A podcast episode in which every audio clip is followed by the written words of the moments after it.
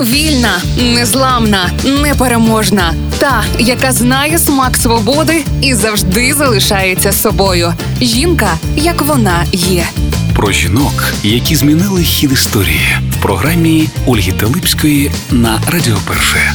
Наприкінці 19 століття жінки-журналістиці могли розраховувати хіба що на колонку про моду, театр і садівництво. Цей тренд змінила американка Елізабет Джейн Кокран, яка працювала під псевдонімом Неллі Блай. До газети вона потрапила майже випадково у 18 років, надіславши емоційного листа на колонку про те, що жінки годяться лише для домашніх справ. До своїх 25 років вона стала новаторкою у жанрі репортажу розслідування. Для цього нерідко працювала під прикриттям і як пацієнтка в психіатричній лікарні, як злодійка у в'язниці, і як робітниця на фабриці. Її статті викривали зловживання посадовців, корупцію чиновників і навіть розлютили мексиканського президента-диктатора, який хотів її заарештувати. Піком її кар'єри стала навколосвітня подорож за маршрутом героя роману Жюля Верна навколо світу за 80 днів, яка стартувала 14 листопада 1889 року. Вона не лише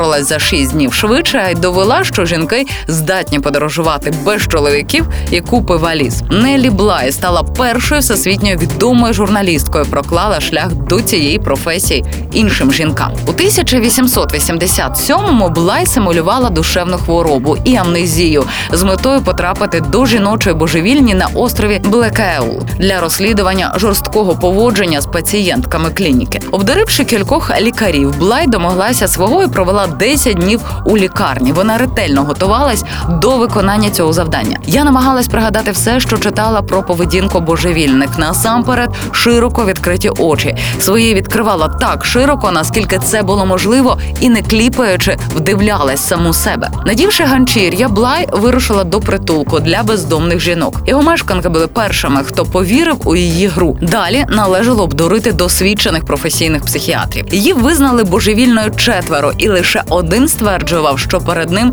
абсолютно здорова жінка. Нелі відправилась до Блеквельської лікарні і повідомляла про фізичне і психічне насильство з боку персоналу, про годування хворих продуктами харчування, які кишать паразитами, а також про перебування в притулку людей, які не мають психічних порушень. Більшість з них зловмисно розміщені там членами сім'ї, як у випадку з жінкою, яка була визнана божевільною після того, як чоловік викрив її у зраді. Через 10 днів адвокат газети, як і домовлено, витягував Блай з притулку. Відкриття Блай, опубліковане в Нью-Йорк World, незабаром після її повернення мало величезний успіх. Стаття пролила світло на ряд тривожних умов на об'єкті і, зрештою, стимулювала широкомасштабне розслідування відносно установи, а також необхідні покращення у сфері охорони здоров'я. Щороку Нью-Йоркський прес-клуб присуджує найкращим журналістам премію імені Неллі Блай.